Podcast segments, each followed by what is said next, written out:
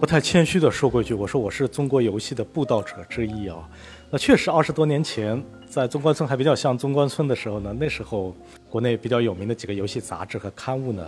我确实给他们当了很长时间的这个撰稿人。社会要想进步，必须是开放的。如果这个是一个封闭的，或者是自己在这在内卷的，不断的去去内部竞争的话，那这个是没有前景的，也没有没有未来风空间的。也不可能说有有更大的这种发展潜力啊，什么这些都没有，所以我觉得元宇宙呢，如果从这个呃呃对外开放这个角度来讲，它实际上也是给我们提供了一种一种可能性。元宇宙不止于游戏，那么呢，可能是游戏，也许是元宇宙这样的一个概念，它呢更好落地实现的一个应用场景。但是我想，这个不只是元宇宙的唯一场景。在社会学当中，要理解技术跟社会之间的关系，它会有这么一个观点，那就是说，呃，技术的不断的应用，它不一定就是一件特别好的事情。为什么呢？当然，它正面的能够提高生产力，能够提高生活水平，但是呢，反面的可能是在运用技术的时候，在过去的在没有改变社会关系的情况之下，这个新的技术的应用反而会放大之前的社会关系当中所存在的不平等、不正义。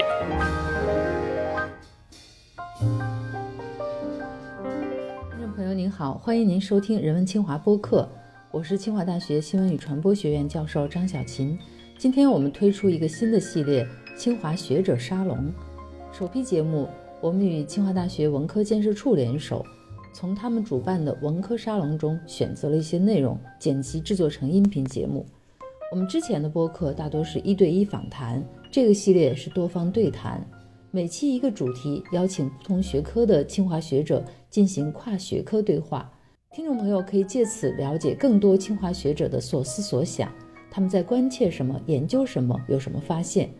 文科建设处也是人文清华讲坛的合作单位，在此特别感谢他们的一贯支持。您也可以关注公众号“清华文科”，了解更多相关内容。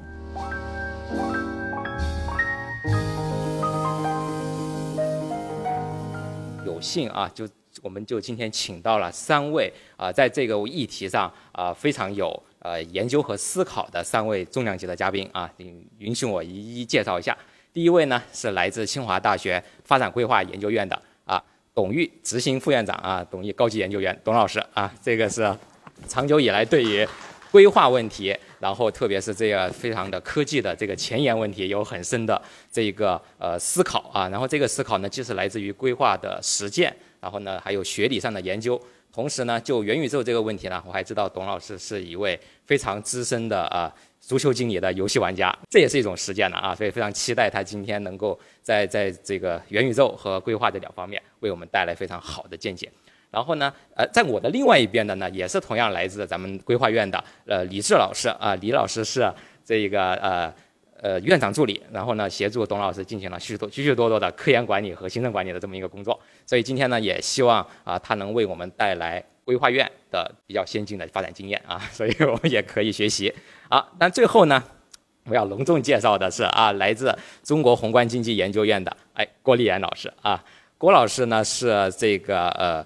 宏观院的高级研究员啊，所以我们就啊开始今天的这么一个活动啊，咱们就畅所欲言，轻松一些。呃，今天的这个呢，首先咱从这个最大的这个标题“元宇宙”讲起。元宇宙这个事情呢，现在是炒的是比较热的这么一个话题啊，但它肯定呃是一个呃正在进行中的一个事情。那它究竟是什么啊？我相信可能很多的观众朋友跟我呃一样，在接触到今天的这个题目之前呢，呃有一些思考，但是懵懵懂懂的，不知道具体什么意思。那么我们就呃从董老师开始啊，谈谈您对于这个这个元宇宙您的理理解是什么？非常高兴啊，来参加那个清华文科沙龙啊。刚才门老师说我们三个都是元宇宙的专家，但其实我们三个真的都不是啊。那个理论上呢，因为元宇宙现在确实是一个特别热、特别热的话题。然后当资本市场说这个话题的时候，它通常会跟很多很前沿的技术联系在一起啊。所以，也许我们清华如果办一个理工科沙龙的话，也讨论这个问题，也许更合适一点。但不见得文科沙龙就不能讨论这个问题啊。呃，因为我觉得呢，那个那些个 AR、VR、MR 那些事儿，我们姑且认为呢，就由清华的理工科来帮我们去把这个元宇宙给构建起来了。但是呢，从文科的角度啊，我就要去看待元宇宙；从规划的角度啊，去看待元宇宙。那么，其实它会是一个更加奇妙的事物啊。呃，我估计大家都知道、听说过或者你查过，说元宇宙这个概念它出自于一一本书啊。呃，他是美国一个科幻作家，叫尼尔·斯蒂芬森，他写了一本叫《雪崩》的书。我是我是正好就是说这两天这些天一直在看本书，刚刚看完啊。但但当然，他这个非常一个巧合，因为我正好在那之前看了这个作者另外一本书，我很喜欢那本书，我就把他别的书都买了。然后我正在看《雪崩》的时候，呃，突然有一天，呃，有人问我你听说过这个 Roblox 吗？说你听说过这个元宇宙吗？然后我不能忍受自己没有听说过一个游戏哦，所以我就去查了一下。查了一下以后呢，我才发现哦，那我马上就跟那朋友说了，我说你说的不对。我说元宇宙不叫元宇宙啊，那个在雪崩的这本书的译名里面，当年它叫超元域，呃，只不过呢，它现在换了马甲了，然后它从一个本来大家都没有太关注的概念，它就突然变成了一个时下最火的一个概念了。那么我能不能先从我的角度先很简单谈一下对元？我主要听他们两位的啊，呃，我觉得呃，所谓元宇宙啊，它其实是一个狭义的概念，我们现在今天大家都讨论的。但是呢，我今天呢，可能自己想从广义的概念去讨论一下啊。如果从狭义概念来说呢，它很简单，它可能是我们借助某种设备、某种硬件，接入到某一个虚幻的这个三维世界当中。那么这个世界它有自己的规则，它有自己运行的一套体系。然后呢，相当于一个平行世界，但它与平行世界的区别呢是，嗯，它跟现实世界呢它是有连通的啊。呃，我想这是一个狭义的概念。呃，但我自己呢，我觉得呢。我们既然今天是文科沙龙，我们就要可能从别的角度去看待一下这个元宇宙。我们可以从经济学的角度去看待，我们可以从社会学，我们甚至可以从心理学的角度去看待这个事物啊。那么它其实说白了，说白了，它是一种给人以沉浸感的一个世界。而能够给人一种沉浸感的世界呢，它就不一定是要寄托或者局限于某一种硬件啊，某一种能够让虚幻变为。你想象中的世界的那么一种设备，因为我觉得人脑才是最好的 VR 设备啊。那么，呃，接下去可能我们也许会把这个元宇宙和规划连接起来，来做一些分享和讨论吧。因为毕竟这个元宇宙它是一种未来的事物，属于未来的事物，而所有未来的事物它都逃脱不了规划啊。我们希望今天能够从我们规划人的视角和大家分享一下对元宇宙的看法啊，呃。我我先简单呃先说一点，主要还是呃听他们两位的啊，郭老师，感谢感谢主持人啊，感谢董院长邀请，也感谢大家。董老师把这接力棒交到我手上了啊，那我现在就也是简单的讲一讲我是怎么接触到这个概念，大概怎么理解的。今天像这种交流的环境，我觉得没必要非得完全学术的去定义这个概念，应该在我看来，现在元宇宙应该在包括我们，包括在座的各位脑子中的、心理中的和未来想象的元宇宙还是不一样的。因为本来我们所追求的这个东西，它可能就不是有一个呃应该准确划一的这个定义的，但是不排除未来要董老师去做规划的时候，把它做了一个明显的内涵外延界定哈。先想说说这个概念为什么会进入到啊我的这个视野，还有呃会跟我这个工作接上边儿。因为一开始的时候主持人也在讲了，呃我这工作是宏观经济啊。那么刚才董老师也讲了，说这元宇宙可以从经济学的这个角度来看待，原因是这样子的。其实呢，从应该是一两年前吧，呃，我是做市场研究的，就在研究人工智能加上五 G，加上像是这个物联网，加上 X，它可以构成一系列的这样的这个智能化的大市场。因为我们每个人从一早，我们拿到通电的一些呃手机啊、iPad 呀，包括我们的呃汽车呀什么的，我们其实都已经接入到了智能时代，享受这种服务。是从这儿开始，我会去关心跟这个智能时代。那么呢，智能化的这些产品相关的所有的经济学的概念、产业链的延伸，那么呢，就会行至至二零二一年，突然发现，在我们呃相关的股票市场 A 股啊，突然爆起了几个概念，都是跟元宇宙密切相关的。那么呢，相关几个头部的公司，互联网的头部公司，国内国际的也多多少少都涉猎到元宇宙这个概念。那么它就已经是切实的走进了我们研究经济学的这个领地了。那不得不碰的时候，就会把它这个概念拿出来看。从我们的视角看，它到底是什么，涉及我们多少？那么此前呢，也有很多的这样的概念蹦到我们这个研究领域，那么呢，也是在股票市场上形成了很多这个概念。那大家也知道，呃，应该说是几经过几经沙场的人啊，对股市上的这种概念的爆棚，好多时候应该秉持一种啊平和的心态，好多时候是一股风过去了。那其实，在我们的研究，我就是想知道这元宇宙它背后概念背后到底有多少东西在支撑它，它能够持续多久？我是带着这样的一个好奇心和这样的一个问题接触了这个概念，然后也是接到了今天这个邀约，来跟大家谈一谈这个问题。那这是我们从呃从我们研究宏观经济的角度，时至今日来看元宇宙，所以还是存在很多问号的，内涵和外延都没有打边界的。那么呢，有一点就是我研究一个现象，之所以我们还想跟踪的，就是看它往接下来有多少支撑，能有多实，跟我们的这个生产生活呀，到底能有多少的这个这个这个这个勾连，所以去研究这个问题。我也先不说全里面的东西，咱们先走一轮，接下来咱再聊。呃，感谢主持人，也感谢两位老师的这个精彩的讲述哈。呃，元宇宙对我来说，我觉得它是一种一种全新的一种理念。我是从一种理念或者说一种呃思维方式的角度去去理解哈。因为我觉得呃，通过通过了解呢，元宇宙其实它实际上是这种呃未来发展的一种方向性的一种一种指示也好哈，或者一个开创了一个新的空间，给人一个很大的想象力的这么一个空间。我觉得这个是一个，呃，可以说是思维方式上的一种变化，甚至我感觉哈，就是元宇宙这个概念提出来之后呢，它跟以前我们所谓那种 VR 呀，就是这种虚拟现实啊，它还是有多少有一点区别。因为那个东西呢，呃，它是一种感官的这种感受，还是没有超出我们现在这种认识的，就是呃五感嘛，人对这个世界的感感受的这个东西。但是如果元宇宙出现之后呢，它创造了一种重重新去。定义我们这个世界的一种可能性，呃，而且从这个研究，就纯粹从从研究这个学理或者角度来讲，因为我一直觉得像文科的研究呢，它缺少一个像理科那样的工具或者实实证的东西。比如说哈，我们要构建一个一个社会，比如研究一个社会问题，呃或者人口生育问题啊，或者什么这种，你没有那么一个没有那么一个平台去做，因为等于是我不可能去拿人去做做实验，也不可能拿社会去做一个实验。但是元宇宙的出现呢，实际它提供了一种虚拟的这种可能性，对吧？你可以把这个时间轴让它加快，可能也可以让它一百年去演化，也许可能一个小时就做出一百年的这种趋势啊。在这种虚拟的人和人的这种互动里面，会会出现什么样的结果？呃，我觉得甚至它都可以是一种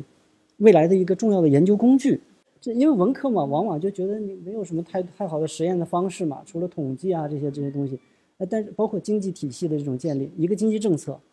呃，可不可行？包括我们规划院所所说的这种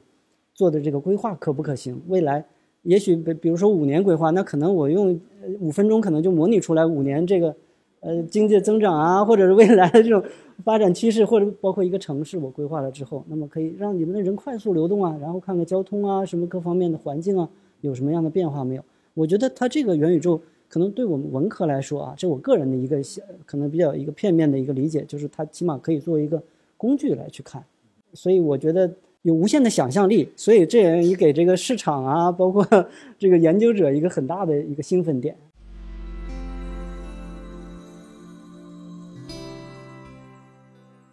三位老师讲的很好哈，我们再回到您这哈，董老师，这个我知道您在年轻的时候啊，为为那个大众软件写过写过文章，那时候写游戏的啊，那个家用电脑与游戏机，它肯定一开始有跟游戏有关。这是一个跟游戏有关的这么一个概念，特别是游戏当中的一类非常特别的叫嗯开放世界游戏、沙盒游戏。那我就想问一下董老师啊，特别是结合您刚刚说的规划的那个角度，当您在比如说二十年前写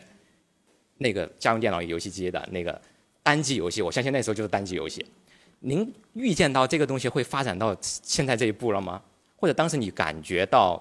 有什么样的发展趋势会使得一个游戏变成连接不同的人，甚至让我们在一个虚拟的空间构建一个人与人之间的存在方式？这个我还真有点那个发言权啊，因为我曾经呃在一些天之前，我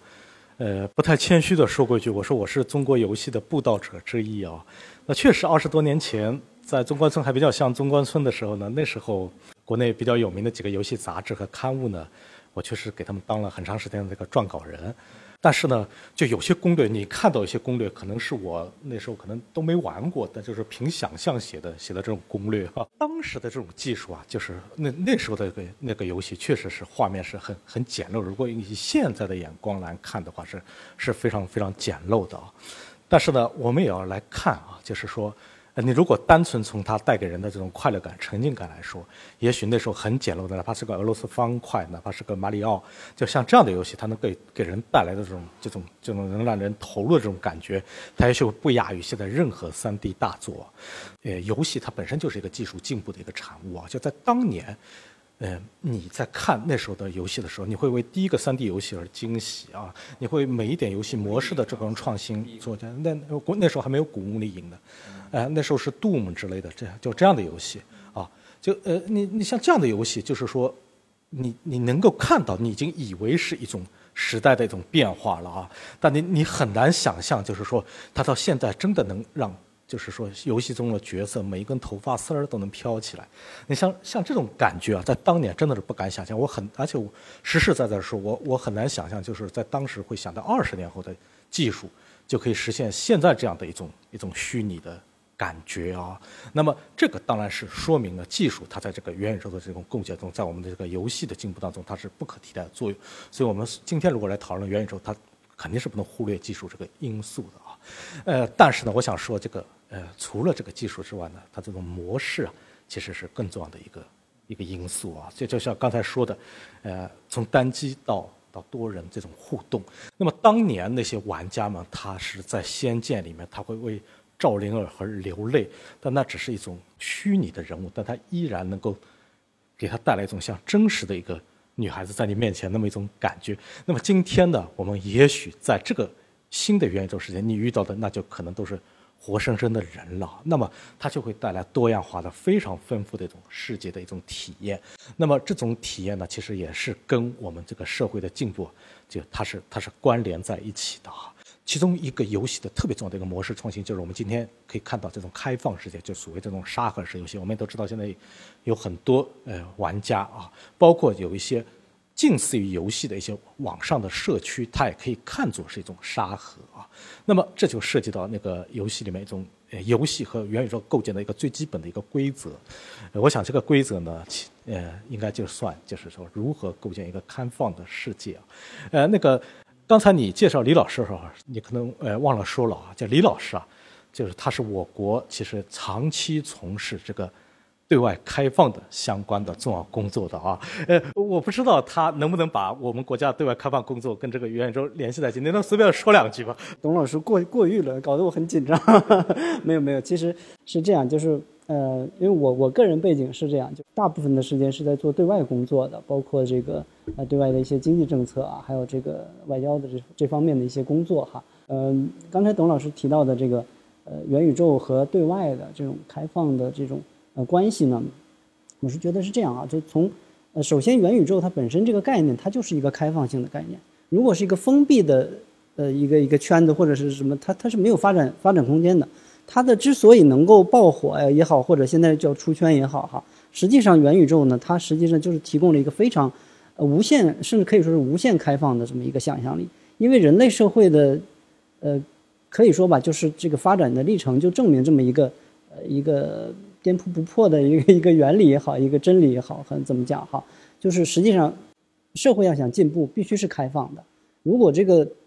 是一个封闭的，或者是自己在这在内卷的，不断的去去内部竞争的话，那这个是没有前景的，也没有没有未来风空间的，也不可能说有有更大的这种发展潜力啊，什么这些都没有。所以我觉得元宇宙呢，呃，如果从这个呃呃对外开放这个角度来讲。它实际上也是给我们提供了一种，呃，一种可能性，就是说，呃，在这个未来的这种数字经济时代，或者也好，就是或者现在有叫叫信息经济时代，那么实际上它是一切都是以这个呃数据啊，以信息的这种呃无障碍交流，或者说是这种呃全球化的交流这种为基础的。如果呃我们如果能把元宇宙这个概念理解成一个中国未来可能。参与到整个这个世界的一个大的，包括在互联网时代之后的数字时代的这种构建，呃这么一个高度去认识它呢，我觉得甚至它可以呃成为我们未来对外呃经济政策也好、发展政策也好这么一个一个一个点吧，一个着眼点或者一个角度去看这个事儿，因为毕竟在未来这个时代，所有的数字啊、信息啊这些东西应该是跨国界的、无障碍的去交流的。对，我就觉得就是我们现在其实，在元宇宙构建的一些硬件设备，包括一些技术这个储备方面，可能就仅次于美国了。包括这个一些发展的这个基础，啊，甚至可能有些有些东西，包括硬件，我们可能还比它还好，啊，因为这里面就涉及到很多这个呃信息时代的这种基础设施建设呀。因为毕竟你要元宇宙嘛，你想你你你无论如何你还是需要有一个接口的，它不可能说就在脑子里想，除非可能未来有有这个脑机啊什么接口，那人人可以无限去畅想。那么还是需要一定的基础设施啊，呃，包括对外开放的一种一种规则呀，嗯，包括我们的信息这方面的交流，还需要变得更加国际化。所以这这也给我们就是说，呃，参与这个元宇宙或者我们有对这个有兴趣的这些呃同仁嘛，他可能对这个会本身就会产生一种非常开放的这么个意识在这里。你不能去封闭的去搞这些东西，你必须要去呃全球视野的去了解最新的这种发展趋势，呃，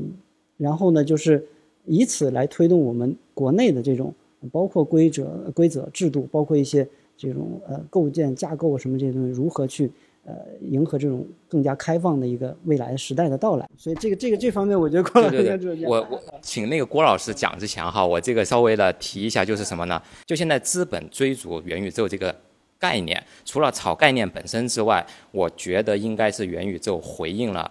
人的某些痛点。而刚刚。董老师提到一个痛点是对于沉浸感的追求，然后呢，那个刚刚李老师提到的那种是对于开放的，人类对天性当中对于开放要走出去的那种天性当中的那种需求，所以我们有了大航海时代，所以我们有了登月，我们有了向虚拟世界的这么一个进发，所以我觉得这两方面可能是一个元宇宙它的一个，因为您之前一开始介绍的时候说它有没有一个真实的基础，我觉得人性当中对于沉浸感和开放。这个东西的追求可能是一个真实的基础，所以才使得资本去追逐它。您您您感觉呢？除了这两点，对，是，呃，其实对这个问题啊，也一直在想，说为什么？我我肯定也是承认，这个东西呢，它并不是个盲目的，肯定是切合到当前的某种需求，或者说你可以说它是痛点，也可以说人类追逐的某些想法所切合进的。除了您说的之外，其实我更感觉可能是一种大家渴望自主、渴望创造。渴望互动，渴望共享，啊，我们可以在一个平行世界的空间，这个空间呢一进一出，我是自由的，我想进则进，想出则出，我可以与现实的这个世界有一些互相切换的这样一个切口。那么呢，在这个我可以在另外一个世界实现我们纵横的这种思维，那去创造一些事情。也许呢，这个可能是呃 Z 时代之后的人的一种自然而然的创造世界的这样一个改造世界这样一个想法。第一个呢，就是想说。元宇宙不止于游戏，那么呢，可能是游戏，也许是元宇宙这样的一个概念，它呢更好落地实现的一个应用场景。但是，我想这个不只是元宇宙的唯一场景。那未来我们在这个虚拟和现实的两个空间呢，我们进行切换的过程当中，还会基于我们的需求衍生出更多的这个应用场景。目前来讲，全球的几大的跟元宇宙这个概念挂的比较多的，还都是游戏这个产业链条上比较知名的头部的这样一些公司。但不止于它，所以未来才会有更多的产业链上的应用场景的畅想。这是第一个观点。第二个观点想表达的就是，之所以从我们做研究的角度进来。呃，经济学的角度，刚才其实李老师也涉及了。我们希望，呃，元宇宙，我们从建构进一步的推进这个概念的过程中，希望是应该说是新赛道有新规则。呃，因为刚才也讲了，任何这个东西，元宇宙它是一个从硬件到软件。那么呢，从这个单机到系统，还有包括我们原来说的，它不只是机械的这种系统集成了，未来将是多个网络相互嵌套的，需要建构整个网络体系的这样一个东西。整个这张网络不只是技术，不只是经济，不只是社会，甚活于包括我们治理层面啊。蒙老师研究这个的，治理层面的很多东西都涵盖其中。那它会是未来经济社会发展的一个新的赛道、新的系统。我们是不能排除可能有这种可能的。那在这个过程当中，其实某种意义上来说，也许刚才李老师也提到了，是一个新的在虚拟的这样的一个元宇宙世界，也许呢，它会是一种新的治理规则。在这个治理规则的过程当中，是人人在塑造这样的一种共享啊、包容啊这样的一种治理规则之下，这个可能是。那我想说的这个新赛道、新规则，更加急迫的这个新规则，还是我们国家相关的产业和企业切入到元宇宙这个赛道之后，它应当从底层的，无论是系统的硬件的这个知知识产权系统的这个建构开始，应当是有中国逐渐形成自身的这个规则，未来能够建构更为建构这个元宇宙整个产业和市场体系运行的规则有。一个应该说是我们的一套解决方案，我们的一套模式，啊，这个是要表达的这样的一个呃，继续望这个概念能够成长为一个新兴市场的一个一个一个方向。那么呢，接下来呢，就是还是一个小的概念，跟我博士期间的论文研究是有关的。我博士期间是产业经济，当时我研究的特别有意思，是大型技术网络，就是电网。我是研究电网设备。如何跟工业全球工业利润布局产生关联的电网设备的整个系统的网络建构能力，怎么来决定整个一个行业的设备的工业利润的在全球的分布？呃，这样的一个一个主题的。但其实我发现，其实元宇宙，我同样用当年研究大型技术网络的这个视角来看元宇宙，我会发现它是多个网络的这样的一个嵌套。包括底层的，您刚才也讲了，新基建、新新基建是数字经济的这个基础设施，这个在“十四五”规划当中指出了很多我们未来的这个新基建的构造。再往上一个层次，那么可能是涉及到嗯一些跟城市治理啊，比如说像汽汽车，人它就是车联网的整个这个体系和平台。再往上，可能就是我们人机协同之后的一些应用的这个网络。再往上，是附着于此的更多的呃提供一些呃衍生服务的这样的一个应该说是。呃，场景的一种介入吧，像这些网络层层的嵌套，每层网络之间，它都会提供啊，那整个元宇宙它不断衍生啊，呃，不断拓展的一些可能的空间。那么这些层次介入的所有企业，从硬件到软件，通入网络供应商，从网络运营商，涵盖其中的，包括最后增值服务的所有的提供者，都将是未来元宇宙可能够分得市场前景的企业。这也就是为什么资本会来追逐这样一个概念。从我们的角度来分析这个，当然这个不是一蹴而就的，这还只是还只是应该说在画饼阶段，未来有多大，那我还是拭目以待。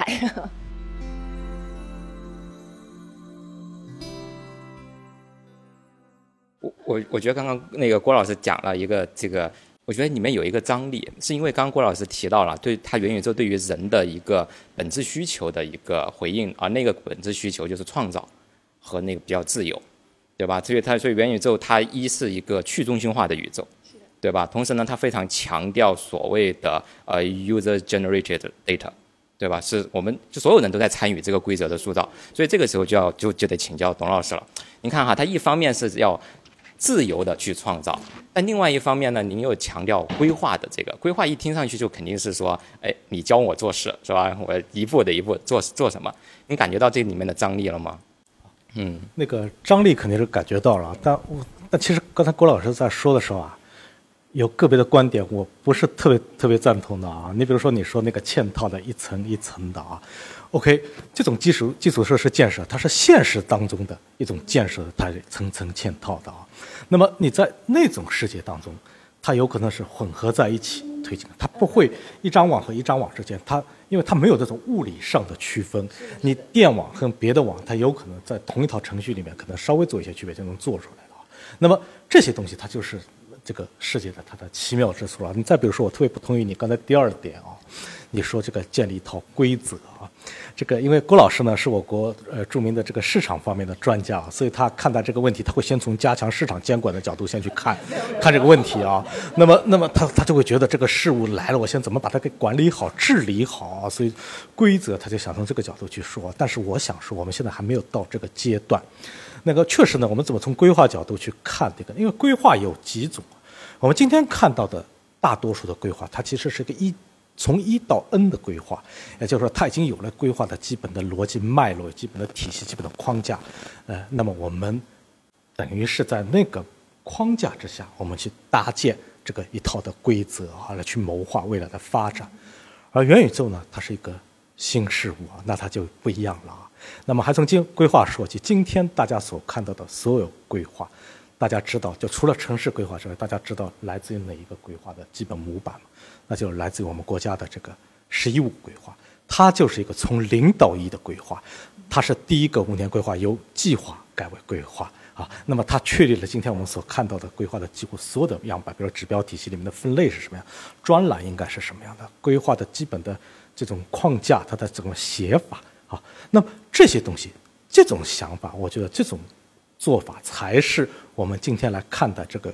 元宇宙的时候呢，我们现在这一步我们所需要做的。所以我想把您的这个规则能不能先改为一个标准啊？就我们其实是先要定标准，然后呢，就这个世界啊，未来真正是应该什么样？然后哪怕在我们回到元宇宙的起点，三十年前那个尼尔写那本书的时候，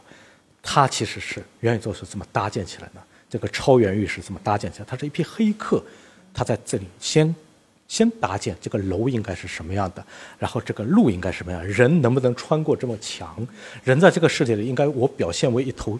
巨大的奥特曼，还是某一个像正常的人的一个表现？你像这些东西，它就是它看着它是一种技术的标准，但是它会为后来的这个规则提供这种这种基础啊。这其实就是一种理工科和文科一种融合的一种体现啊。那么呃，当然呃呃。本身这个元宇宙，它在里头从从零开始，它是一个发展的概念在里头。那么我们真正去做规划的时候，那就可能不光是发展的概念，我们可能还有还有空间的概念在里头。然后到了一定阶段以后，治理是必然要跟上的。然后到时候您再给他们来来定这个规则，我觉得我到时候时机一定会很好。我一定要回应一下哈，呃，今天这个这个有点火药味了，但是是这样子，从学理研究的这个 governance，它并不是政府管理市场主体这个概念，而是治理。治理天是治理是指的什么？是多主体，那么包容，按照统一的法治的这样的一个规则或者说标准来说，我说的那个规则不是管理的那个规范，而是指的游戏游戏运行的标准。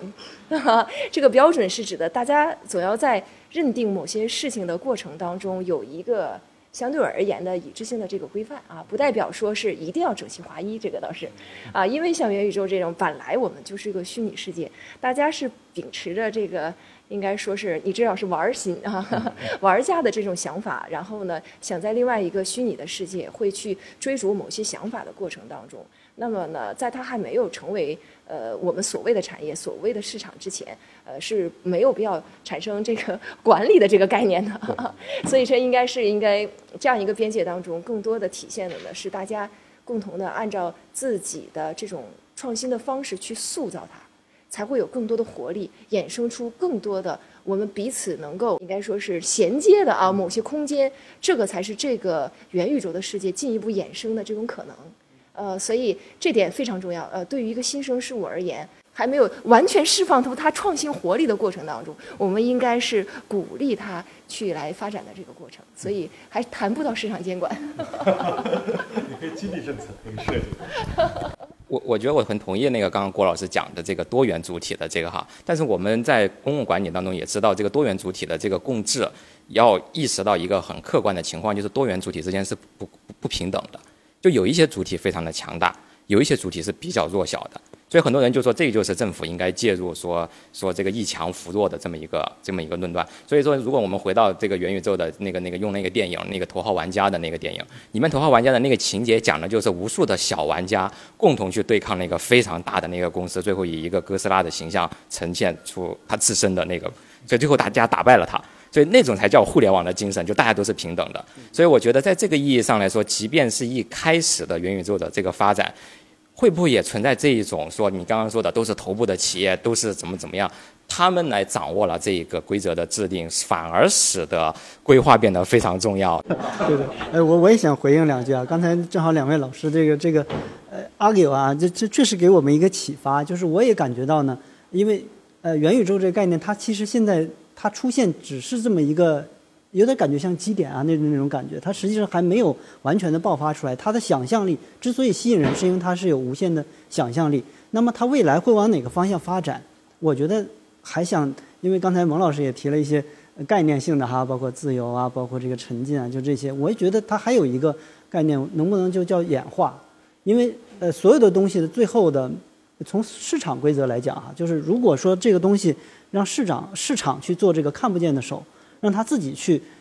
不断的去这个呃去去演化，那么也可能会生成一种一种新的规则，这种标准也好，一种规则也好，它等它有一定的这个发展的阶段之后，或者有一段的发展历程之后，你会发现，哎，我们可能当年的那些设想，有的就是非常有前瞻性的，有的也许就完全偏离了它的发展呃轨道。但这个恰恰就是它的这个吸引人的地方所在。你刚才提到的那个电影《头号玩家》那个，呃，确实，它你在那个世界里，既可以是大的，也可以是小的，也可以是无中生。但是你所有的人这些点集合到一起的时候，就有点像蜂群效应。呃，一个蜜蜂可能他自己他只知道做他自己那个，他从他个人的这个角度啊、喜好也好出发，那么最后他实际上形成了一个这个蜂巢这个网络之后，他未必能看到这个全局是什么样的。但是，当所有的这些点汇合在一起，就是要有一本书就那个失控嘛，呃，它最后实际上是演化出来了一个新的体系，而且是有规则的。这个规则只有当它演化成型之后，你才能去了解啊，原来是这样的，而且它是非常有规律的。所以就包括这个经济运行也是这样，好多这个个体商贩啊，也许他就出于维护我个人利益嘛，呃，是吧？我就利润最大化或者怎么样，最后但是形成的规则是。市场它就形成了这个均衡价格，或者就就我们讲啊，但是同时我包括那个刚才董老师讲的，就是那现在为什么市场发展发展最后就变成了这个需要有一个看得见的手来去控制它？呃，因为它到任何东西它有一个发展的规模效应，呃，或者说它达到一定的程度之后它就受限制了。这又也有一本书 叫叫叫规模，对吧？它实际上也是说任何东西都不可能无限的去扩大。那么到一定的。呃，平静的时候，它就必然要受到一定的限制，它也不会说无限的去大。那么这个时候就需要有一个呃标准也好，一个规则，一个什么东西给它圈定，然后把它这个呃以前的这些发展轨迹啊、路径给它系统化了，或总结出来一个，然后成为一种规律性的认识。所以我觉得这也是它吸引人的地方。我刚才对蒙老师提的问题，我有点想法，因为那个嗯。当你进入一个元宇宙之后呢，实际上你要你要扮演不同的角色啊。然后你假设从一个游戏的角度来说，你投入的时间长，那你必然你你的等级就会高一点，那技能点就会高一点。所以元宇宙它不可能是一个呃完全公平的一种一种社会，它的资源也不可能是平均分配的一种资源方式啊。那我觉得有可能每个人呢，可能你在某一个元宇宙里面，你所扮演的这个角色，可能可能。他会某些方面获得的资源多一点，可能少一点，但是，他恰恰给你的好处是，一个人可以不一定只有一个元宇宙啊，因为那么多公司它都在构建就他们的那些个世界，你一个人元宇宙的好处就是你可以同时进入若干个平行世界里面去，那么你在不同的世界，你也可以扮演不同的角色，你能够能够有不同的体验，这就是它的那种神奇之处啊。这个这这个呃，董老师这个是资深游戏玩家，因为他有游戏有很多类，除了那种非常有具有竞技性的那种呢，还有就种田的，所以我觉得这可能也是元宇宙提供的一个一个一个福音，就是说大家都在追求自己的自己各自想追求的东西。就其实就回应了这个现实生活当中，我们经常会为什么会这么内卷？是因为很大一个原因是我们的标准非常单一，你就必须要做到这个标准，达不到你就不行啊。但是元宇宙可能会带来一个其他的、其他方面的这么一个呃这么一个可能性。不过我还是想回到刚刚我提的那一个问题，就是呃治理的过程当中，不管是以规划的形式，还是以什么样的政府的规则制定的这么一个框架的这么一个形式，什么时候进入会比较好？因为我的印象就是什么呢？我的印象就是说，哪怕它现在只是一个呃初初始的一个阶段，你政府肯定不是说要去掐灭它或者怎么这样。但是我觉得在这个过程当中，它所出现的不公平或者不平等，我觉得这个其实也是也是需要注意的。我感觉，就我虽然那个一开始我有点呃反对郭老师说的，就就介入这个这，但事实上这是一个回避不开的问题啊。就你哪怕只把它当成一个游戏来看，那么现在也它也会面临这个游戏产业的那个一些一些一些所面临的这种基本的这种规则。那么在元宇宙的世界里，它可以有一套天马行空的规则，但这个这个元宇宙它本身它是在现实生活中，它在现实生活中也许就是一个程序啊。那么这个程序它必然要受到现实生活的一些一些管理。你比如说一些。一些道德的一些世俗的这种约束条件，它有可能也会从外部的世界进入到它那个元宇宙那个世界里面去啊。那么这些东西呢，可能你如果从规划的角度来看，我们来看这个东西的话，那它就不是一个宏大的东西，它就变成一个很具体的东西，它它它会变成一个产业，它会变成产业当中的一个领域，那么它会变成某很多政策当中的某一句话。而我们现在刚刚过去这个“十四五”规划，对这个创新，我们是做了大量的这个铺垫和描述。我们在启动这个呃“十四五”这个发展的过程当中，我们构建新发展格局都是要靠创新来推动。那么这些东西，它你支持这个 VR、AR、MR 的发展，实际上你是在为未来的元宇宙奠定更加雄厚的技术基础。也就其实我们今天谈的元宇宙，我们今天的技术还支撑不了做一个那么完美的虚拟世界。是做不了的，也许可能要等到二十年后才能做到让人，你进去以后，你可能真假难辨的那么一个世界才能做得出来。现在是做不出来。但是我们今天我们在这个我们创新的那些领域所做的一切，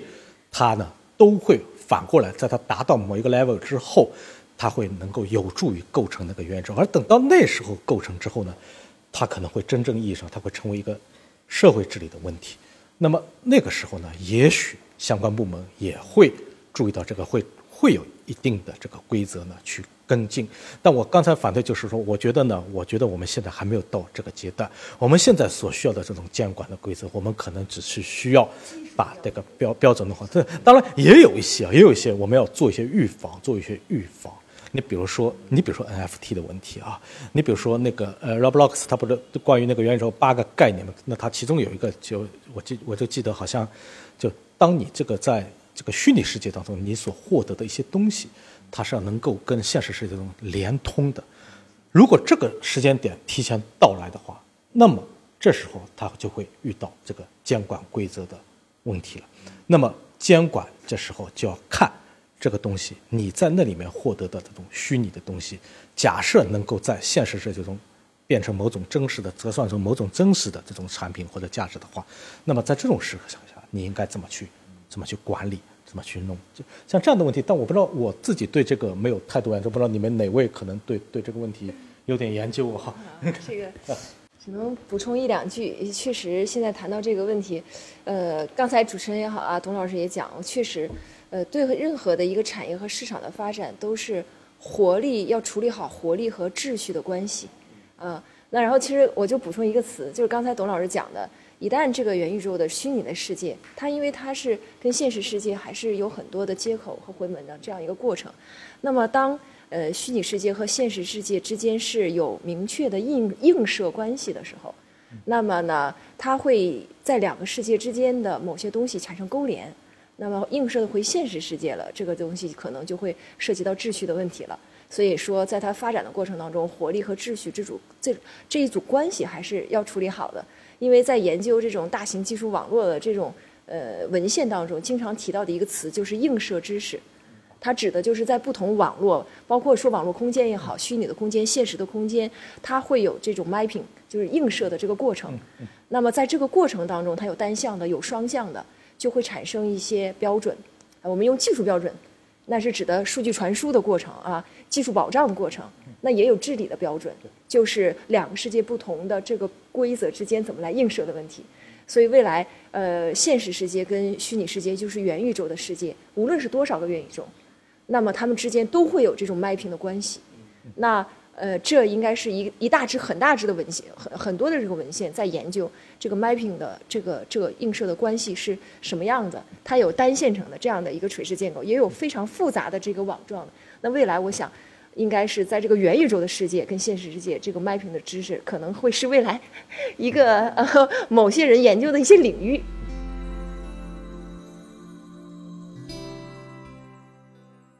我也就呃这样受两位老师启发哈，因为我也觉得就是说从元宇宙到现实这个映射的这个这个管道也好或者怎么样，它毕竟是一个虚的东西，怎么去跟实的去去对接呢？我觉得有三个口啊，就我只能想到的。目前啊，一个就是金融，这个是肯定有的，因为你既然要让让它和实际的生活发生关系，呃，包括现在提出那个 NFT 啊什么这些东西，比如说我就在这个元宇宙里创造了一件艺术品，把它这个用用这个区块链给加密之后，它就有独特性嘛，那成了一个 NFT 了，实际上就可以换成钱了。那么这个东西怎么到现实生活中反映到你的金融系统里去？你能够变成自己的货币？呃，然后又能在现实中去买东西，然后或者什么，哎，这个渠道是一个非常值得关注的一个点，因为这样的话呢，它实际上就涉及到了金融监管啊，包括涉及到流动性货币这个通货膨胀，或者是好多东西，还有甚至有反洗洗钱啊什么这些问题都都会涉及到，这是一个可能需要考虑的点。嗯，第二个我觉得就是安全，因为其实，在你元宇宙的发展初期呢，可能还未必，因为它是从游戏的角度讲，但是一旦它变成了一个一个空间，那里面涉及到的这个安全的隐患就会出来了。包括你的这个呃金融安全也也是也是一部分了哈，但是还有一些个人信息，呃，包括你的这个虚拟的形象，它它既然可以金融化或者什么，那么它就有有有可能会被呃会被盗用啊什么。当然用区块链是可以解决这个问题，但是反过来说，区块链的存在也为了这也为这些呃不安全的因素给了他给了他一个保障，因为是平等的嘛。比如就一个例子啊，因为我以前就就搞这个涉外这些事，你比如说国际恐怖活动。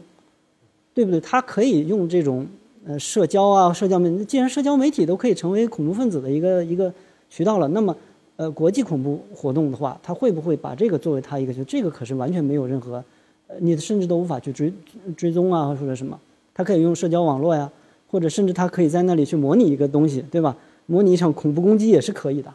所以这个安全的问题，它尤其由这个空间映射到现实，这是一个非常非常重要的一个点。这样的话可能会对我们的生活产生直接影响的，这是一个。还有第三个，我觉得一个点呢，就是这个怎么说呢？情感也好，道德也好，或者就是这种就是伦理，从这个角度来讲，因为毕竟呢，可能我觉得这个元宇宙这个概念一旦提出来，可能很多家长他就会想，哎，这以后我这孩子可能就沉浸到里头了，他用不用学习了，对不对？他我就我可能就在这里头，也许能在里面学到一种新的东西，掌握更多知识，但也许他沉迷到里头呢。现在这个近视眼有这么多，因为我我是一个父亲嘛，我就我就想我的孩子以后要是这样，那那可能我我会有一种不一样的担心，对吧？包括这个国家这个教育上怎么怎么去呃引导这些孩子们，因为对未成年人是是另一另一种概念了，因为它是以游戏的面目出现，那这个吸引力就太大了，呃，所以包括不对未来这种教育模式的这种这种改变，反正我我现在很期待，也许有一天这个脑机。就马斯克那个东西出来之后，我就不用上学了，把所有的大学知识装到里头，我就全会了。那可能就是新的一种一种教育方式了。那那可能孩子们发展是另一个途径，但是至少在现在这个觉得，我觉得也是从这个元宇宙到现实这种桥梁的里面，也是需要关注的一个点，就是说怎么去把人的情感反映到里面，人的伦理，还有这个社交，包括你在网上可能谈个恋爱啊，那怎么办？最后映射到现实中。这个承不承认这个婚姻关系啊，或者什么 这种，这这都是可能未来会有很大的一个发散的这种思考的点吧。啊，我我是这样想的哈，因为我自己呃呃有一些我在清华也上社会学的课，然后呢，在社会学当中要理解技术跟社会之间的关系，它会有这么一个观点，那就是说呃技术的不断的应用，它不一定就是一件特别好的事情。为什么呢？当然，它正面的能够提高生产力，能够提高生活水平。但是呢，反面的可能是在运用技术的时候，在过去的在没有改变社会关系的情况之下，这个新的技术的应用反而会放大之前的社会关系当中所存在的不平等、不正义或者不对。所以我为什么很强调刚刚问几位老师的，就是我们哪怕是在元宇宙当中一起来构建一个规则，一起来进行这么一个呢？它也可能是复制了之前的我们在现实生活当中的那种不平等，使得元宇宙也是一个不平等的这么一个元宇宙。在这个意义上来说，它其实并没有带来很多的福音，它其实可能是恶化了现在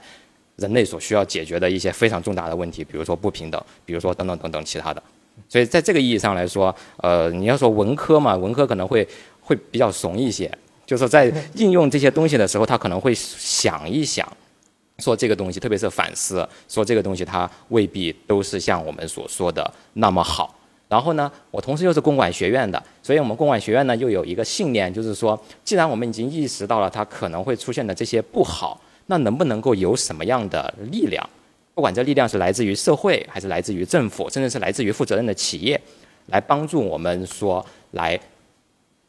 应对这个不好，所以使得我们不要因不要因噎废食。不要因为我们害怕这个，所以我们就不搞元宇宙了，那肯定也是不对的。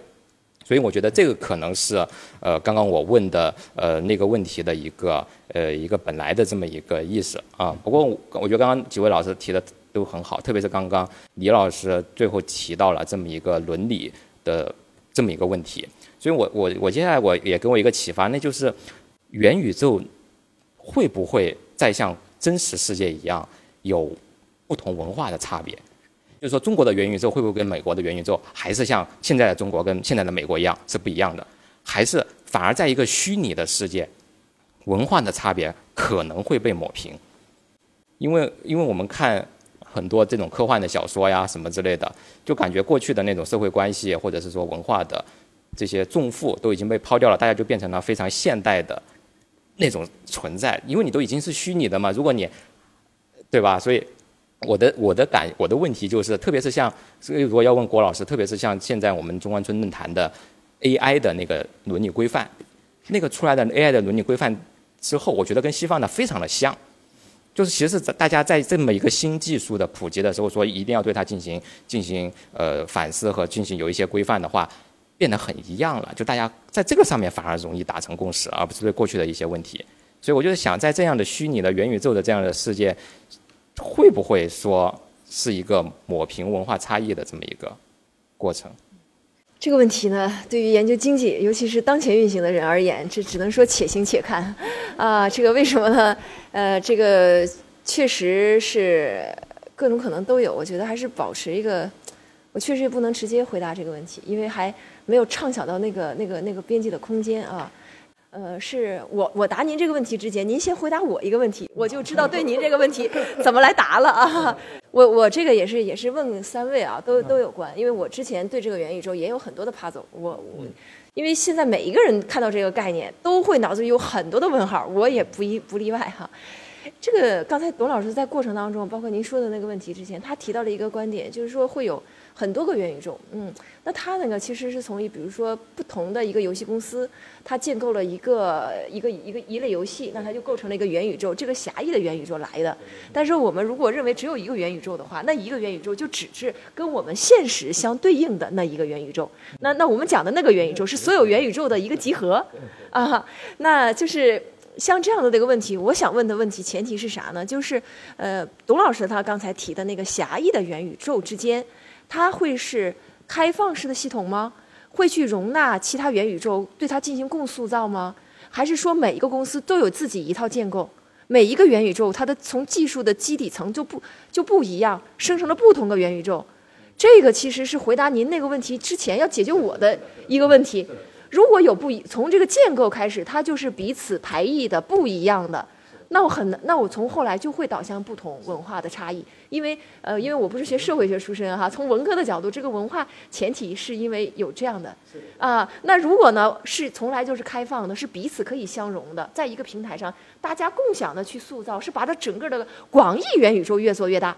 我对这个是有 puzzle 的，所以我不懂，不知道是哪一种。这要你先来回答这个问题。要让让让董老师回答，但是我我刚刚也我我就顺着那个郭老师讲的，刚刚您提到的有好多个元宇宙，其实我当时我听了我就在嘀咕，说确实可能会有好多个元宇宙，但是我只有我一个我，我这一个分钟我只能到一个一个一个的一个地方去。如果有这么多元宇宙同时存在，它就不是元宇宙了，它就是就是小宇宙了。我觉得那元宇宙它，我觉得应该是就普普那个的啊。那个呃，其实我上回啊跟他们那个搞游戏的人讨论过，啊就我说现在这种狭义的元宇宙，就它在我我的眼里啊，我觉得它并不是一种想象的终点啊，它只是一种，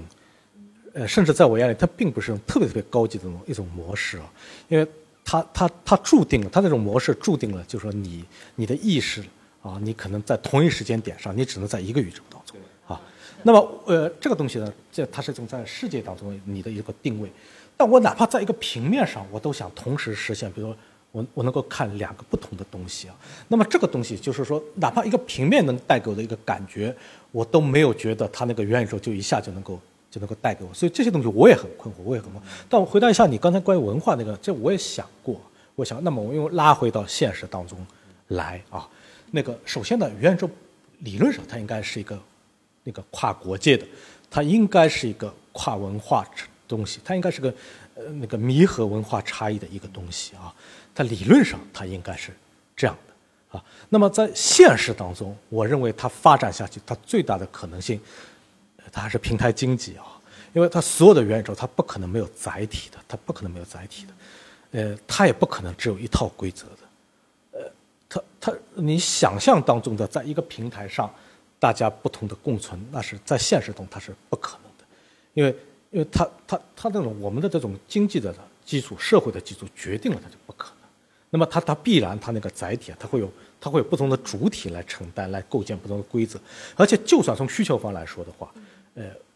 人都是需要不同的想象、不同的体验，他也不会满足于只在只在一个平台上去体验啊。所以那个我说有会有好多个元宇宙的，我觉得这这可能会是将来一种相对来说会一种比较比较真实的存在。那么既然它有不同的基础，那它就它那个主体它就必然受到这个元宇宙，它在人在里面可以是没有国界的，但它外面的那个。它必然受到就我刚才说的那些个政策里的某一句话的约束，不管在它在哪个国家，那么实际上它不可能是完全没有国界的。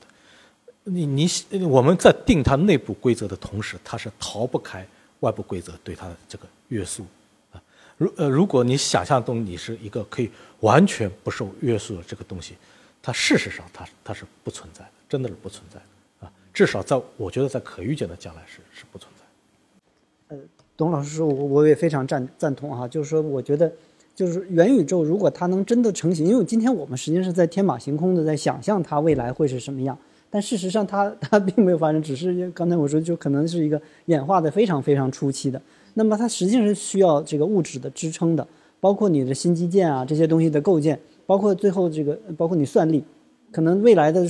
这个数字经济的核心是算力嘛，你没有这些算力，没有这些 芯片啊，包括这些。包甚至包括电力、能源这些东西，如果没有这些的支撑，那么其实这个东西它只能局限在一个很小的范围内。甚至我就在想，因为你比如说在非洲，有多少真正这些贫困国家的人能够 进入到元宇宙，这是这个都都很难想象，对吧？所以其实真正能够进入到元宇宙里享受它初期的这种成果的人，很可能是比较发达的这个国家里的比较高知的这个人群，或者说起码是玩家吧，就是他对这个是有一个。呃，所以就这个群体呢，其实它是有一个文化共性。我我感觉啊，就从我个人理解，它是有文化共性的，它会形成一种价值的共同的认同，包括对这种模式，比如说，那我可能包括在在咱们就讲政治架构上，他可能会就认同这种，是吧？更更那种民主啊，或者什么这种这种架构。那么经济上，他可能认同市场经济这种这种架构。但是在现实中，这是无这个是是两个两个体系了嘛？那么你能够进入到这个。这个玩家群里面，或者能够享受到初期的这个人群，他会有一个建立在共同的价值基础上呢。那我觉得他的文化差异可能就会没有我们想的那么大。因为我特别就很很好奇，就比如说美国人他要做这个规划哈，比如说他要做，那他的这个想法可能跟我们的这个初衷或者出发点就不太一样，他的这个价值认同是不一样的。那么如果说，呃，或者是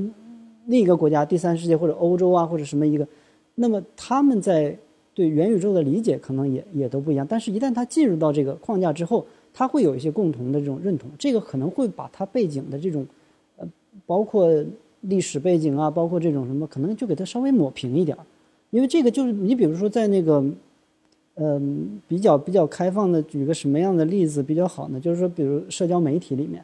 咱们就讲不同的，因为可能中国比较那什么，就呃，南北方的人。那可能他也包括这个认认知啊，也也不太一样哈。对对，某些这个包括对食物的看法，它也不一样。但是你比如在这个社交媒体里呢，哎，它可能就形成了不同的这个群群落，但是最后它的这个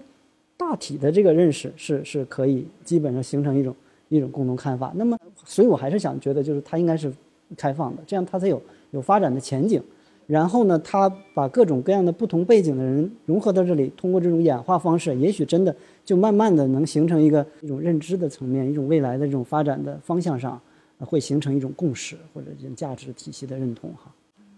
我其实接触这个应该是跟在座的这个三位应该说比较晚的哈，但是我今天通过咱们聊，我有一个感想啊，我抒发一下，你没发发现我们今天谈的元宇宙行至至今了，会发现有不同层次的。不同角度的元宇宙，至少我们现在几个维度嘛，我们谈到了广义的元宇宙，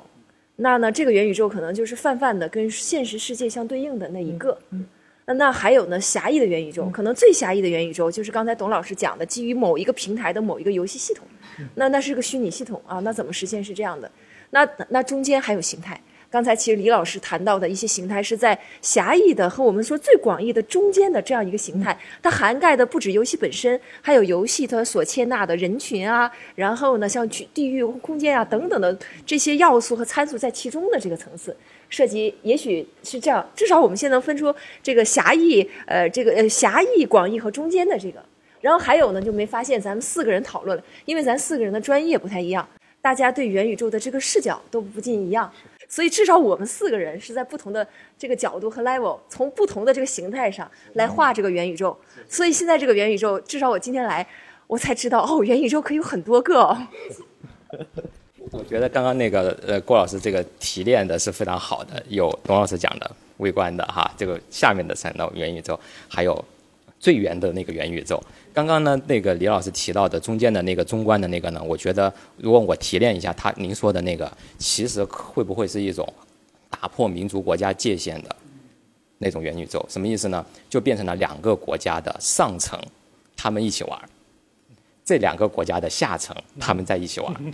我在这就讲一个小的故事，但这故事不是发生我在我身上，是我们学院一位老师，呃，上世界经济，他给留学生上世界经济的，然后世界经济当中有一章。专门就讲全球的不平等问题，由于是疫情嘛，所有的留这留学生的课有非洲的，有美洲的，有英国的，在线上上。他说：“那什么叫做不平等呢？”他就说：“我这里给大家一个网址，大家输入这个网址就可以测你的网速。所以让每一个同学去测了他们所在那个国家的那个平均网速，然后把这个平均网速就报出来，你就会看到，确实英国英美的那是是非常快的，因为基础设施建设非常之好。但是在就是说，非洲国家的那就就是非常的非常的低的，所以他就用这个非常生动的这么一个一个现象，就告诉同学们什么叫做全球的不平等，说这个就叫做全球的不平等。于是我们才可以看到那个英国的同学，从永远都是在室外上的，他就躺在那个草地上或者怎么样，永远都是在室外上的啊。当英国不下雨的时候，但是呢，非洲的同学呢，永远就看不到他长什么样，因为他必须要把视频关了，要不网就特别卡。所以我。回应到刚刚那个提到的这么一个包容性哈，我觉得那种包容，我觉得是不是不能够抱太多的期待，就是只能够在硬件上，因为我们说了元宇宙不能够脱离硬件和这个现实世界的这个勾连，只有网速好的人能够在一起。就比如说我的网特别的卡，我很想跟你在这个玩，但我跑两下我就给就就给踢出去了，这个是一个是一个现实当中的一个。一个一个问题，所以我刚刚才会提到，哪怕是一个国家，也有网速快的地方和网速慢的地方，于是就变成了所有的国家的网速快的人在一块玩，这就变成了打破了民族国家的界限，但是呢，还是加大了人类的不平等。这是我的一个想法。我能再从包容性角度稍微说两句吧啊，那么呃呃，我想啊，就是假设我是一个这个设计元宇宙的这个人的话，我是一个创始人，我设计这个宇宙呢。我不管是不是出于这个商业的目的啊，但我必然会希望能够容纳更多的个体来进入到我这个元宇宙来。这个应该是，这是至少是这个设计的初衷啊。那么它确实客观上可能会由于那个不同的条件差异，它会造成那个一部分人可能会享受到更好的这种条件。你哪怕甚至没有网速，我那个人元宇宙也许也可以买道具啊或者某种东西啊。那么这些东西它又跟个人的条件有关系啊。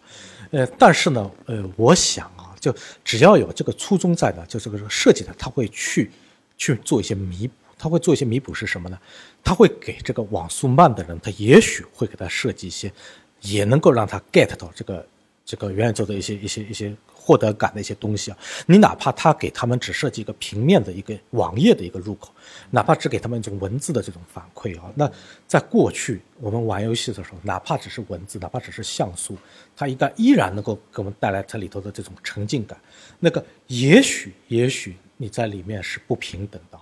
但是有时候啊，我也想说，这个沉浸感它也没有等级之分啊。就也许有的人他能够获得的沉浸感会比那些个等级更高的人获得的更多，这种可能性是存在的。我们应该应该要看到这种。非常同意，我真您讲这，我觉得我非常同意。是为什么呢？因为你提到这个提到这个这个沉浸感，我不知道您有没有这个感觉啊？我觉得现在的这个三 A 游戏大作给我带来的沉浸感远远小于我以初初中的时候玩《大航海时代二》那种沉浸感，《文明二》的那种沉浸感。虽然我现，而且我现在大现在大航海时代四再次出重置版了，我还会去玩，我不会去玩大表哥二了，因为我觉得它虽然很沉浸，但是没有没有那种，就是游戏性跟跟画面的好坏那是两回事，我觉得啊，我觉得您刚刚提到那个沉浸感这个事情上，可能并不一定有高低之分。我觉得作为设计者，作为规划者，啊，包括作为厂家。其实能够考虑到，就是说大当大家不同的这种条件的时候，能够给他同样沉浸感的，虽然是可能接口不一样，形呈现形式不一样，我觉得这个只要是同样的沉浸感，这个这个平等的这个实现上，我觉得还是很有很有意义的。所以您感觉规划上能能够怎么样帮助我们抹平这不平等啊？呃，你要从规划说的话，我们现在做规划，我们解决的就是人民对美好生活的这种期望和这个发展这种不平衡、不充分之间的矛盾嘛。那么是吧？那么你其实去，如果你能够去做这个元宇宙的话，我觉得我们也是也是可以尝试去做这个这个这个弥补这个矛盾的。因为事实上呢，你在元宇宙里面会你会会让人们更加平等一点。人们为什么要去那个世界啊？是因为也许在现实中你有一些满足不了的东西，你才会想去元宇宙。那么，设计者如果不能让你在那个世界里就得到一些满足感的话，不能让你比在现实生活里更满足的话，那么元宇宙它它实际上，它是不可能有市场，它是不可能有存在价值的。那个，那么当然，那个如何从规划角度去去设计一个元宇宙，那就是。就是很好玩的问题了，但我我刚才也说过，它是一个从零到一的概念啊。但是呢，呃，时间关系，我不想多说，因为你如果说起规划，一本规划，如果你单纯从文字看，它有几万字，它有无数的这个篇章节，光“十四五”规划就有十九篇啊。那么你它中间就涉涉及到十七个领域的内容啊。那你如果真的要去设计一个元宇宙的话，你也许包括还不限于那十七个内容的。但你有很多很多东西要需要那种基层的架构，你需要去设计，有无数的规则。它那种规则，它比现实中的复杂程度不差，而且我觉得，真正的元宇宙它这种规则可能会比现实中的这种规则会还要复杂很多很多啊！你你你你单纯从经济的发展，还你比如说它里头这个它的那种产业的发展，你人要不要有职业？人如何去在那里头实现职业的这种梦想？那像。像这些东西啊，它有，然后又有很多人他不需要在里头有有职业，那么他这种资源如何去分配？如何让那个那种资源呢，要让更多的人能够得到一种更公平的分配方式啊？那这是一种非常非常有挑战性的模式啊！如果可以的话，如果我相信，如果如果可以的，让我们来给某一个元宇宙做一个规划的话，那它可能会比正式从编一部规划要有挑战的多。我我其实我个人是很。很有兴趣，我想去尝试一下的，呃，但是呢，就不管怎么说，因为今天我们毕竟还没有到这个程度啊。但，呃，我倒想，其实我想问一下郭老师啊，因为那个，因为因为我们毕竟都是学经济的啊，学经济的，因为那个，你呃说规划的时候，我们是一个中长期的东西啊。但是呢，你如果真的要一个元宇宙，它必然面临很多短期的这种这种经济方面东西，包括你元宇宙当中应不应该有市场。呃，应不应该有消费啊？呃，消费肯定要，要不要有交易？它那种交易什么样的模式去进行？就我我想问的就是，如果让您来设计一套经济规则的话，您会有有什么样原则？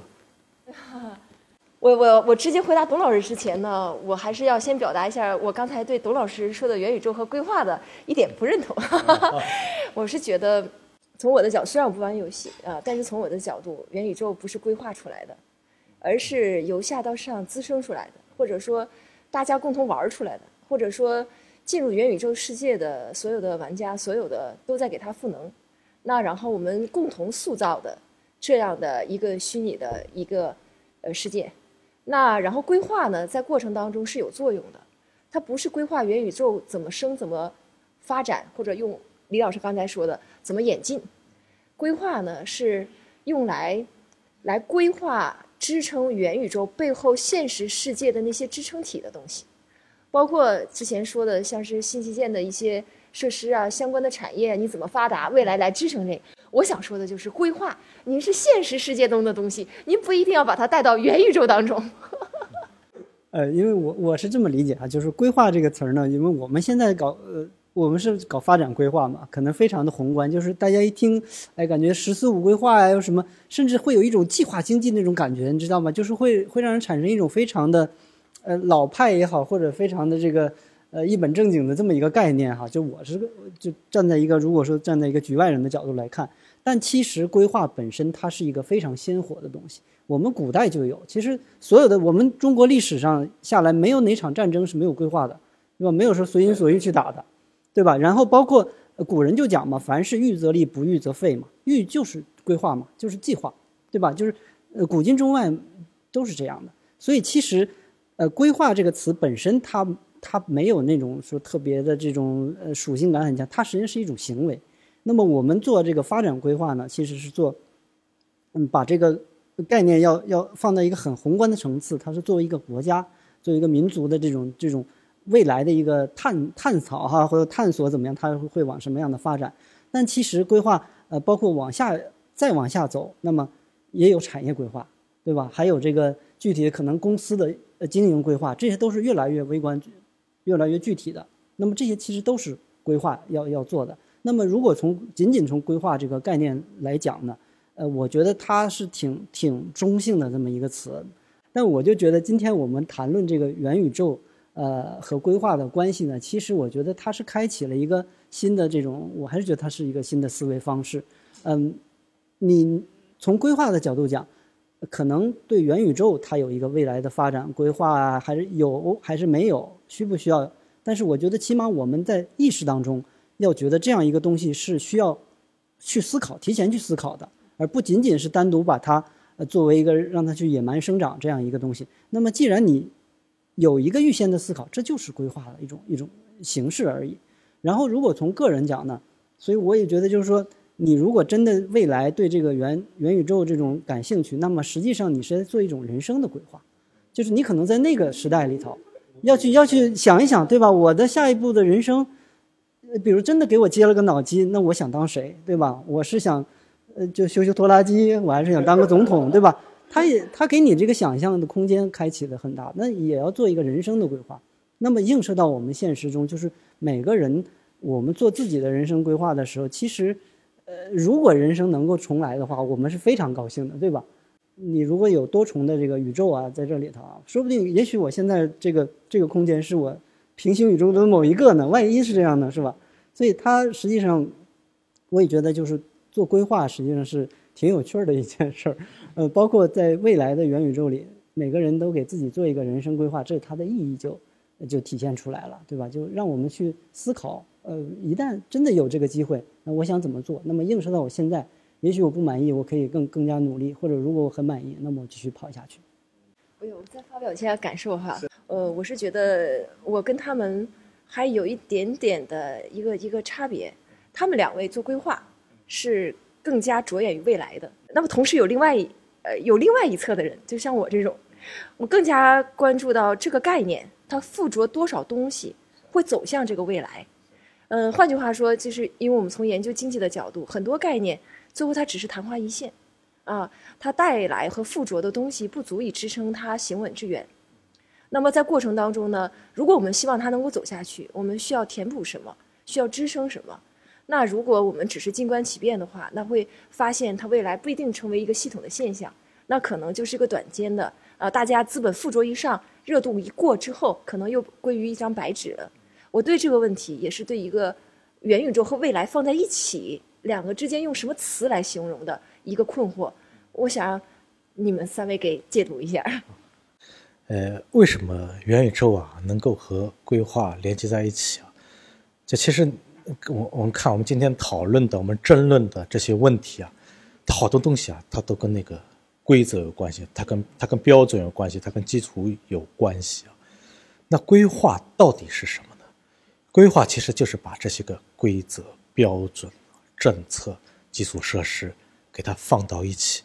然后放到一起后，你去做一个综合的平衡，然后呢，你才能把它变成一个所有的这些规则能够。融洽的能够实施的一个东西啊，所以从这个角度来说呢，我觉得呢，就是我们今天来讨论元宇宙啊，的它所所有它那些未知的这些迷茫的东西呢，它不是不不可以规划的，就它是可以规划。这里的规划也有狭义和广义之分啊。那么也许那个呃那个那那些个那个广义的元宇宙我们没法规划，但那这个狭义的东西是它是真的可以用广义的规划来规划的。这是一个。最后一个的，我也想说一句，就是那规划又是什么呢？我觉得规划也是科幻啊，因为元宇宙本身其实也是一个科幻的概念。规划它本身就是对今后的一些时间轴进行展望的一个东西啊。那么好多东西啊，它也是哪怕是很严肃的政策，它也是需要一定的想象力，它才能够制定出来的。那么，呃，也许元宇宙它是比较天马行空的一些东西。那么我们可能光有一个五年规划不够啊，我们可就可以用若干个规划。我们去把这些东西呢，就慢慢的去变为这个现实。那么，也许今天我们讨论的只是一个一点零版的元宇宙，那它将来也会有二点零版、三点零版，它也是一个进化的过程。那么，它的这种进化也是需要在它每一次进化之前有规划去做一些前瞻。这些前瞻也许不一定会转化为硬性的杠杆，但是哪怕大家只是今天讨论讨论，我觉得这也不是坏事。就是让更多人去想想元宇宙哦，元宇宙还原来还有那些，那么它它它本身让元宇宙也是给这个概念就能给我们很多可能性嘛。那反正规划就是对任何事物它都是去进行一些想象，去提供一些可能性。我想这就是规划的意义所在。这已经是非常好的总结了。我觉得今天咱们这个聊的这个元宇宙哈，这一个呃层次不一样，然后呢角度也不同。所以，我如果让我来总结一下的，我觉得对于我来说吧，一个很重要的意义是，通过它的这一个作为一个窗口，当我们去思考说元宇宙这个事情为什么今天变得那么热，其实这件事情背后反映了人的某些需求。这个技术不重要，而是这个技术的兴起，它背后所揭示的人的本质的需求，我觉得更为重要。像刚刚我们讨论了有哪些需求呢？对于沉浸感的需求。对于走向一个开放的这么一个世界，向外走的这么一个这么一个需求，然后还有第三个，对于这么一个自由的创造的这么一个需求，所以我觉得会不会有第四种需求是什么呢？我就刚刚李老师讲的一个让我很有启发。他刚刚说到规划呢，里面有一个人生规划，人生规划呢，其实就意味着就让我想起以前我呃大学本科的时候上过的一篇英语课文。里面那个课文里面呢，就有一首诗，可能很多同学都知道，就是说树林里有两条路，我选择了左边这一条，我走下去了之后，我突然回忆起之前说，如果我选择右边那一条，今天我又会是什么样？那么这一首诗很有名，它其实它揭示的就是说，我们人由于一生只能活一次，所以在做出任何一个选择的时候，当我们执行完这个选择，我会想，如果当时我没有做这个选择，我做的选择是另外的。我今天又会怎么样？它是一种不甘心，它是一种留恋，它是一种向往，或它是这种是非常深刻的一种人类的情感或者那个。那么元宇宙给我们的一个回应，我觉得其实就就是让你能够再活一次。所以我觉得这个其实是元宇宙，如果它能够真正的像郭老师那样说的，不仅仅只是资本的一个泡沫，而是说真正的有一个实体的一个附着，它能够。行稳致远的话，它必须要能回应人的内心当中最深刻的这种需求和情感，所以我觉得这个是谈论元宇宙的最大的意义，是让它给我们一个机会，使得我们能够回应自己内心，说我们究竟追求的到底东西是什么。那么非常的高兴能够有三位老师的这么一个呃加入，我们的董老师啊，然后郭老师和李老师从呃。经济的角度、规划的角度，还有开放的这么一个角度，对我们今天的这个问题进行一个多个角度和多个层面的这么一个梳理啊。那么，那么就就以呃这句话来结束我们今天的清华大学文科沙龙的第十七期啊。呃，至于下一期是什么呢？啊，还没有规划好啊，到时候再那个再预告啊。谢谢大家。本期播客内容到这里就结束了，感谢您的收听。我们的播客节目《人文清华》已经在喜马拉雅、小宇宙 APP 等各大播客平台上线了，欢迎大家订阅收听。谢谢大家，咱们下期节目再见。